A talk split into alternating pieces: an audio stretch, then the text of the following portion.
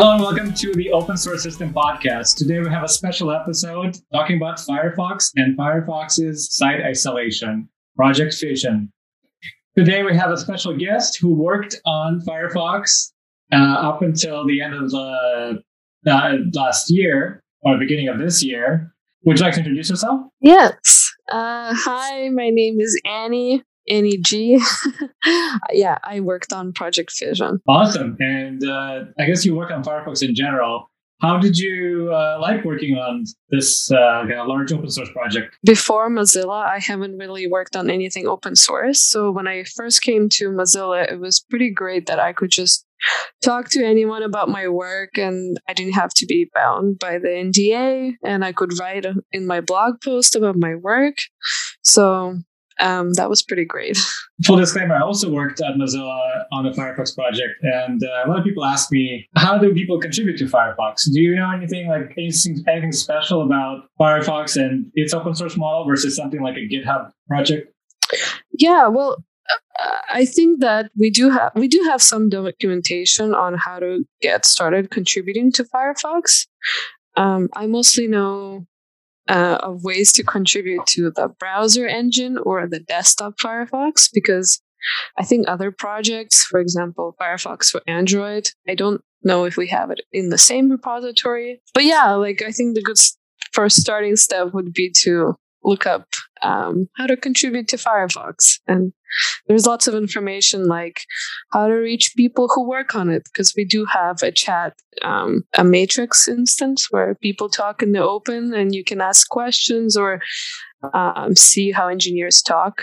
Uh, between each other about problems they are solving. Um, the guides also include information on how to uh, set up code, um, deal with the bug tracking uh, system that we have, which is Bugzilla. Right. Uh, yeah, I remember the what I liked about the uh, kind of the the open source model that Firefox had in particular was that they would highlight new changes that were introduced by just like one-time contributors or the first-time contributors. It's a, it's a bit of a barrier of entry there for those who are used to maybe the GitHub way of just sending pull requests. So you have to take a bit more effort, but um, the payoff there is that you end up contributing to a very sort of a huge project that's been that's used by so many people. So we talked about Firefox a bit, and uh, you worked on the Fission project, which is also called. Uh, the brand name is called uh, Site Isolation. Is there like a different name to it, or? Uh, Site Isolation is a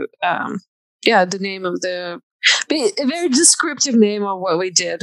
Mm-hmm. And uh, Fission was like the internal code name. What do you know anything about the code name? Where's that from?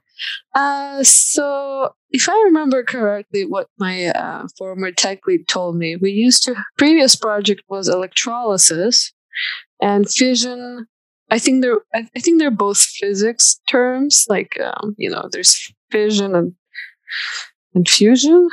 So uh, yeah, basically just borrowing terms from physics. So for those who don't know, what what is fission? What's the what was the point of this like multi-year effort for, for Firefox? Yes, uh, Project Fission or site isolation is this new um, Firefox's new security architecture. And I could talk about how the need for that um, came up. So in uh, I think 2018, uh, there were major vulnerabilities that came to light, Spectre and Meltdown, and um, everyone throughout the industry rushed to fix it. It was fixed on proce- uh, processors and uh, on applications like Firefox and um, Google Chrome and in operating systems. Basically, with these vulnerabilities, um, the researchers showed that untrusted code can access and read memory anywhere within the process address space. Once we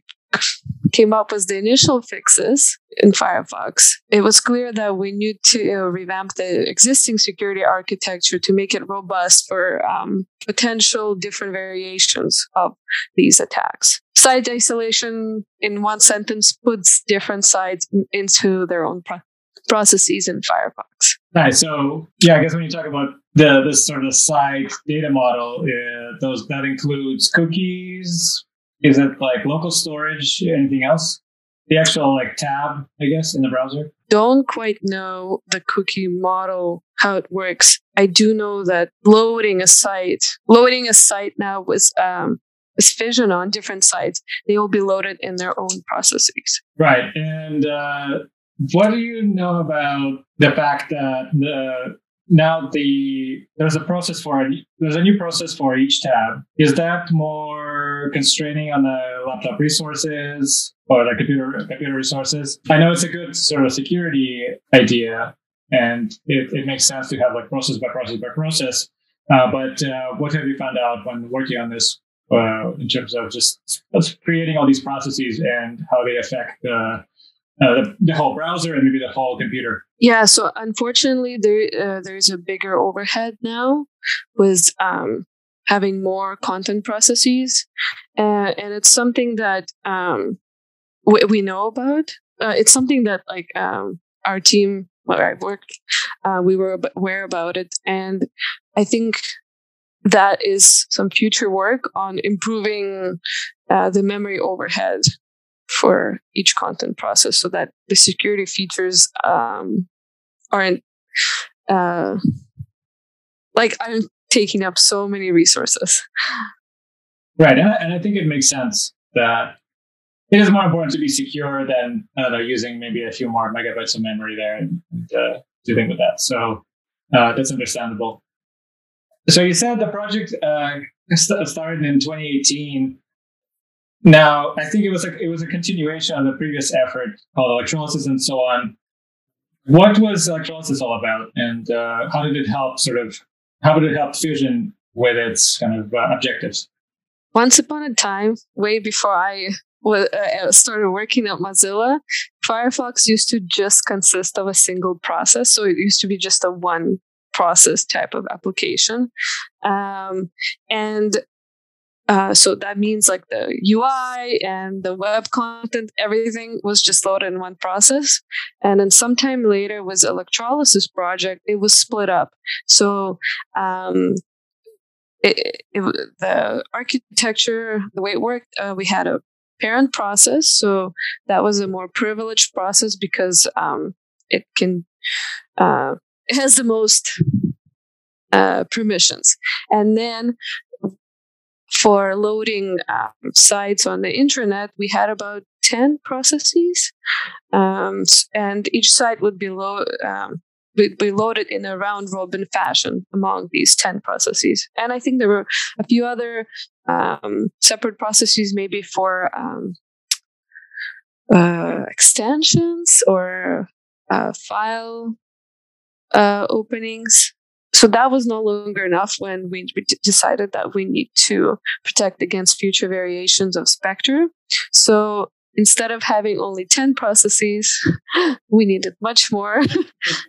so over the course of like you starting on Fission when uh, you know your first day on the project and maybe towards like shipping the project towards the end, how did your thinking change? Were you kind of are you like an expert now at managing multiple processes, or is it more understandable to you now, or is it still like there's still very complicated concepts that you kind of still you know puzzled by? I would say, or um, do you still find it interesting? When I started working on it, um, because the project was, um, I, I don't remember us having a lot of people on it at the beginning, so we didn't have a lot of documentation. So at the beginning, I, I obviously didn't think like I knew a lot of things, and uh, I was still often learning a lot more about our architecture. And um, sometimes, you know, you learn one thing and then you don't really come back to it, and then it comes back sometime later. So it's like you have to relearn it.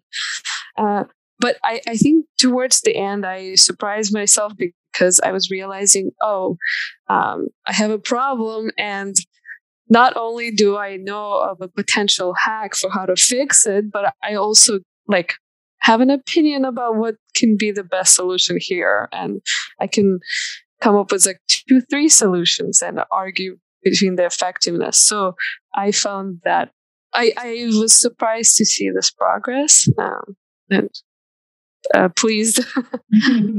awesome. Uh, so we talked about contributing to Firefox in the beginning of the episode. Have you? Uh, were there any contributors for Fission? Did anybody show up and say, "Here, I got a patch for you," or, or something to fix, or was it more like kind of more internal? Yeah, I think it was more internal um, because, well, yeah, we um, for people to I think show up, they would have had to been following up with the project quite closely because I mean we just had a lot of work and um, we I at least never marked my bugs as you know good first bug because that would require um, team members to mentor someone else and we didn't really have the resources for that so um, in the work that I was doing, and I saw that people within my team were doing, and we didn't really have external contributors. Yeah, that's a good point. I think for those who want to start contributing to uh, a large open source project, especially uh, that is sort of sponsored and developed by a larger organization or a corporation, I think it makes sense to go in and read like the bug tracker and read the projects at hand and uh, there are some bugs that you can just fix one one one like a one off maybe like user interface issue but it's good to uh, maybe ask somebody from the the core team to help you out and uh, see if there's some work they can assign you like a good first bug as you said and so you can actually dive in into a larger project and um, yeah, like I, I have had some like I heard some success stories when some people worked on Firefox Sync. Uh, there were contributors who would fix up some of the parts of Firefox Sync, and they were actually like I think they would add it to their resumes as well. So it's kind of a good opportunity to take it beyond of a simple simple uh, code patch for a one-off one-off issue. And I want to add to that because, um, yeah, it's, you know, before you jump into contribute, you should uh, ensure that, you know, this bug that you're looking into, um, that uh, your team, your help is needed because sometimes um, some people might put a whole patch up, but maybe that's not the solution we want to see. So it's good um, to talk to somebody before jumping on something. Yeah. Yep, good idea. I, guess Fission. Uh, th- there was a website called Are We Fission yet? Uh, it's still live, and uh, it's just a website that used to say no for several years. Now it says yes. Um, anything memorable when you actually like when that changed to yes and Fission has shipped? Uh, how did it feel after kind of shipping such a huge feature to the world?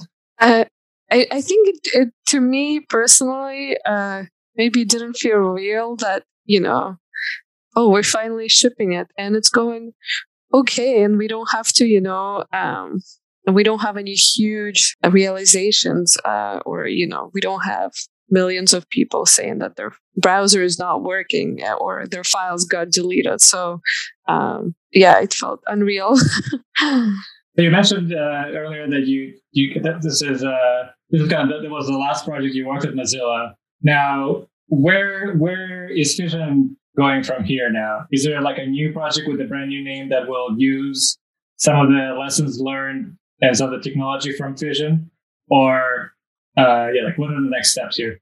Some of the next steps are um, bringing the site isolation architecture to Firefox on Android. So, because on Android, we still don't have Fission. Um, however, the problems uh, with porting Fission to Android would be that you don't have a lot of space on mobile. You can't have each site loaded in its own process because that would just be too much uh, memory for um, the users. So there have to be more considerations and I think different uh, options weighed in. Um, something I was thinking, and I don't know what um, the people who are working on that project would do, but one option could be you know making a list of all the bank sites and uh, making it so that if anytime you load a bank site it would be in its own process like there would be a separate process just for banks uh, because that would be protecting your uh, information or a separate processes for different government websites and maybe it will be okay that all other sites are sharing processes, but not maybe the government sites. Yeah, that, that, that's a good idea. Cool. Yeah, I'm excited to see where, uh, especially once the Android version gets some of these improvements. I think that would be really useful. Now, besides Fission, do you have any opinions on like where how the web browsers like Firefox and maybe other browsers uh, should improve or evolve in the in the near future in terms of like feature set or any other security improvements that you kind of learned over the course of uh, your work on Fission? Yeah, so I'll reply this from uh, my vantage point, uh, you know, instead of maybe generalizing. But you know, yeah, I would like to see more um, privacy features. You know, maybe a way to um, have better ad blocking and you know more integrated with the um, with the browser itself, um, and uh, uh, have it be like a first class citizen in the browser. Um, and another thing that would be nice, I think, is helping uh, those who have a lot of tabs open, helping them with information overload. Um, I don't know, like I would like to see creative solutions to that because I open 100 tabs and um, I sometimes I just declare bank uh, tab bankruptcy and close all of them, but I wish I didn't have to do that. And I personally don't use bookmarks anymore. Um, like I don't have time to file each tab in a folder, but yeah, I would like to see solutions to that. And uh, I think it, it's important that we keep browser vendors um, keep working on the web browsers because I think with um, with some companies uh, preferring to create their own bank app, let's say, instead of um, spending more time on their site, means that I'm now uh, kind of limited. Um, because within the web app, for example, I don't have, uh, sorry, within the like native mobile applications, I don't have a choice of, you know, d- uh, doing ad blocking or other things. For example, if I'm browsing Instagram or Twitter on the native app versus on the desktop. So I think it would be great to keep uh, for browser vendors to continue keeping in touch with the web developers and making it continue making it easier for them to uh, work on web apps. Yeah, that, that's a good point. Um, one question I have for you, besides Firefox, uh, in terms of uh, like open source project, do you have any other favorites or any projects that you would like to work on that are open source? Personally, I um, when I was trying to explore other open source projects I could contribute, I had my eye on Krita. Um, that was the I think open source kind of alternative to Photoshop. Something interesting, just because I, uh, you know, I like to I like Photoshop. Um, yeah, that was one that was on my radar. Yeah, so Krita is uh, at krita.org, and they have uh, a kind of a very good page for those who want to get involved. So if you, if you don't like browsers or you don't want to contribute to Firefox, Krita is another good idea. Uh, they do have a other straight on their website besides like downloading the actual application. There's a Get Involved tab, and they have ways people can get involved. Obviously, from like the basics, where you can just be a tester for the app, or uh, if you are a developer who, if you do C++ or you know Qt, uh, you can uh, look at some of the bugs and uh, uh, run it on your machine. And they have sort of a page for pr- proposing new features and also fixing some of the bugs that that exist in the application today. Krita is available for all operating systems, and uh, yeah, it's a free and open source painting program. It is made by artists and want to, uh, who want to see affordable art tools for everyone. So similar to Photoshop, where you don't want to pay for Photoshop and you want to have like a a good tool. Um, yeah, check out uh, check out that piece of software. Excellent. Well, thanks so much for talking to us about Firefox, uh, Fission, and all the things of web browsers and more. Uh, anything you want to mention before uh, we go? Uh, yeah, I'm gonna plug in my own blog post. Uh, well, I um, with the help of many other people, I wrote a blog post um, introducing uh, Project Fission slash site isolation, and there are diagrams too that are helpful. So, if you're interested in learning more about Project Fission, you should read that blog post. Excellent. Thank you, Anny. And uh, thanks for joining us for this special episode of the Open Source System podcast. We'll be back next week with more open source projects from GitHub, GitLab, and all other places. And yeah, we'll see you next time. Thank you.